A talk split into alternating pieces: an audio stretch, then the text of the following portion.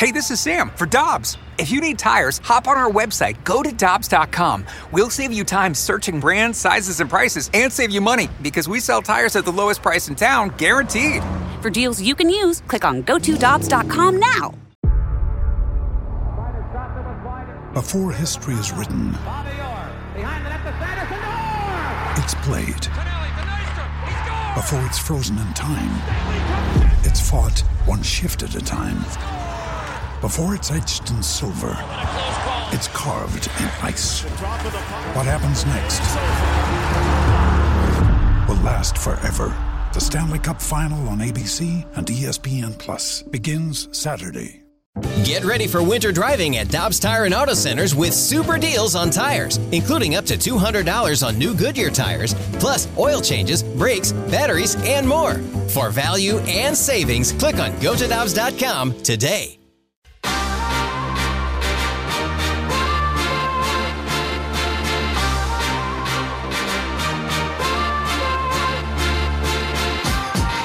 Ferrario and Tanner Hendrickson, I'm Brandon Kiley. We are very happy to go out to the Brown and Crouppen Celebrity Line. An old friend, Dan Szymborski, he's the senior writer for FanGraphs. You may know the Zips projections over at FanGraphs. We've talked a little bit about those over the last couple of weeks, talking about what we can expect from the Cardinals in twenty twenty-two. Dan joins us now via the Brown and Crouppen Celebrity Line. Dan, always appreciate the time, man. How you doing today?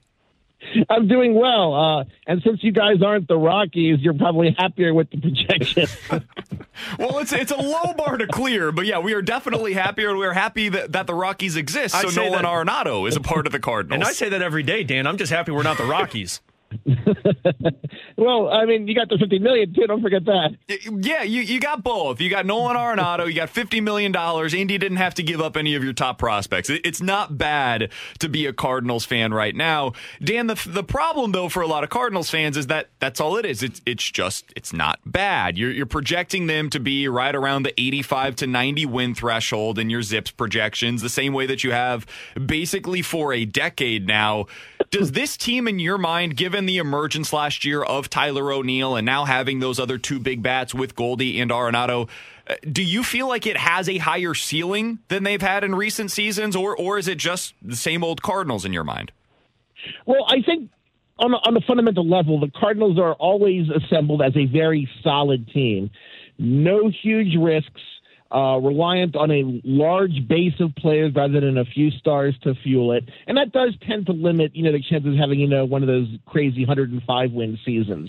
Uh, I don't think the offense is a limiting factor this year. It's, it's quite solid. There's no real hole that you could say. I know, I know some people aren't too happy with the shortstop situation. They want Trevor Story. I think that the problems with Paul DeYoung is are quite overrated. Uh, but of course that's, that's an argument we could have for a half an hour, depending on who's where. I, I think right now it's the pitching that's kind of the limit because they're really, I mean, John, uh, I mean, Fla- Flaherty has, you know, tremendous upside, but, you know, Adam Wainwright is serviceable. He's durable, but he's also pretty old. The others are more inning eater types. Uh, I do think that the Cardinals could have used another starter to kind of boost that ceiling a little. Uh, but I, I'm pretty comfortable with them being an eighty-five to ninety win team, and that can very easily be good enough in the in the N L Central. So, Dan, let's talk a little bit about this offense that, that you're you're pretty high on. I, I mean, I'm looking at your Zips. So Nolan Arenado's got the highest with a four point five, but right below him is Tyler O'Neill at four point four, and everyone uh, saw what O'Neill did in the second half of last season. Uh, according to these Zips, are you considering or projecting that Tyler O'Neill's just going to continue what he did in the second half this last year? Uh, pretty Uh, if, if you look at his, at, at his history, uh, Zips actually thought that he was, I mean, you look at two thousand twenty, that was a rough season. But from the hit data, uh, you know, velocity data and the like, Zips thought that was he was quite underrated for what he did. So there was a little, little I don't know if you want to necessarily call it bad luck, uh, but those kinds of things balance out. Zips, from his data this year, I mean, his average exit velocity was ninety-three miles per hour. Zips saw him as a nearly six hundred slugging hitter this year, uh, even better than the five sixty he actually slugged. So there are reasons for optimism. He's in his prime right now. This is probably as good as he's going to get. Uh, so I think you just ride it and enjoy it at this point. We're talking to Dan Szymborski, senior writer for FanGraphs, the founder of the Zips projections over on FanGraphs. You can also give him a follow on Twitter at D Szymborski, S Z Y M B O R S K I. Dan, who's the guy on the Cardinals that you're least comfortable with the projection that you have right now, whether it's because you think you might be over-projecting them or because you think they have a chance to completely outperform what your projections are right now? I, I think Dylan Carlson in a way, because Zips does project some regression to the mean, but with so many complications around what is essentially a, a lost twenty twenty season for a lot of players around that age. Uh, he did not get as many at-bats as he would have in a normal year. Uh, he was excellent in the minors in two thousand nineteen. I think Zips could be underselling him a bit just because of the the unknowable long-term consequences of being a twenty-one-year-old not getting a full development season in twenty twenty. Uh, I think that's actually a problem generally with a lot of players of his type, the the, the excellent prospect close to the majors that that lost time in twenty twenty. But it's one of those things you can't really guess ahead of time. So I think I would actually take the over on Carlson.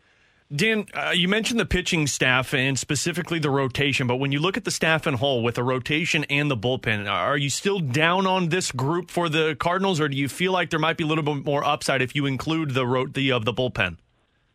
Uh, I, I think that depth is a concern. Uh, I don't think it's quite as deep as it has been in previous years. I, I would like to see another bullpen arm, not necessarily an elite one, but somewhere kind of in the middle of the bullpen, you know, one of those lower key uh, signings. And I, I do think that they, another inning eater, although it's hard to say who's actually available at this point, but that would be helpful. Dan, when you look at the rotation, one of the things that I, I do wonder when it comes to projections, and I'd love to get your insight on this, how difficult is it to capture the Cardinals' defensive prowess in something like this? Because you, you look at a guy like Steven Matz, for example, and he's basically been a league average pitcher for the vast majority of his career. I think the Cardinals are hoping that because their defense is so good behind him, and you look at all the gold gloves that they ha- they had last year, and you could see it there, they believe they can get more out of Steven Matz than what other teams have been able to thus far in his career. Are you able to capture that within the projections at all? Uh, well, Zips is aware that the Cardinals are an excellent defensive team and projects them to be. Uh, if you look at the pitchers list you, and you look at the E R A and the F I P com- and you compare them, you'll find that most of their best pitchers have an E R A well under their F I P. Uh, Fla- Jack Flaherty by a quarter of a point, uh, Adam Wainwright by a quarter of a point, Steven Matz by about point one five runs, uh, Dakota Hudson by more than a third of a run. Uh, so there is reason to believe that they can wring the most out of these guys uh, with, with thanks to that defense. Uh, but, you know, you have an even better picture. You can wring out a little more out of them, too. So, Dan, we, we talked a lot about how, with the way that this roster is right now, I mean, it seems like it's a two-dog race in the N L Central between the Cardinals and the Brewers. And, yes, the Cubs still make a move with the rumors of Carlos Correa. With what your projections projections are going with for this Cardinals team, are you looking at a team that could con- seriously contend for a World Series, or do you feel like they're off from that? Well, I, I, you know, any team that makes the playoffs has a good shot at winning the World Series, uh, especially if they win the division, the, the division, uh, because you can skip that one-game wild card. Uh, I think that the Cardinals are the. If you look at the Cardinals versus the Brewers, the Cardinals are the more solidly built team, but the Brewers possibly have a little more upside simply because they have a little more volatility on that team. I think. In the best-case scenario, the Brewers can have a pitching, better pitching staff than Cardinals in the best-case scenario. And the Brewers have, you know, a lot of high-upside guys with a lot of risk around them. Uh, I think like Keston Hira uh, is a lot of risk, but he could blow up. Uh, Christian Yelich, it's hard to know what they have in that point, but he could be the N L M V P. Uh, so I think it's a very close race. Uh, but I think that I'd prefer just for a, a stress blood pressure issue to to run the Cardinals and the Brewers. Final question that I've got for Dan Szymborski of FanGraphs. He's joining us here on B K and Ferrario. Uh, Dan, if I told you, hey, you're going to be in John Mozeliak's chair once things open back up after this lockout is over, and you've got ten million dollars to go out and spend on the open market. And you can spend it in any way that you want to, whether you divvy it up between three different guys that are kind of on the lower level of the market, or you just want to go out there and get one player that you think is going to improve this roster the best way possible. How would you allocate that, whether it be individual players that you think would be interesting for the Cardinals or just a position or positions that you would throw it at? How would you allocate that ten million dollars if I gave it to you? I think it would be fun. Uh, there's, there's not a lot of great inning eaters left in, in uh, free agency. I, I know you can't get Carlos Rodon for ten million dollars, but once you put me in the chair, maybe I'll, I would trick you into letting me spend more. Uh, failing that, I think I would go after – Uh, you know, a reliever with upside, uh, like Colin McHugh. He, that's the kind of player that I'd be interested in. Maybe Danny Duffy, just because he does have upside, and I like to have just upside around in the rotation where possible. He's Dan Szymborski. Find his work over at FanGraphs. Give him a follow on Twitter at D Szymborski, S Z Y M B O R S K I. That's where you'll find his Zips projections for the Cardinals in twenty twenty-two. Dan, it's always great to catch up with you, man. Have a happy new year, and we'll talk with you again soon. Always fun. Thanks for having me on, guys. You got it. That's Dan Szymborski here on one oh one E S P N. This is the story of the one.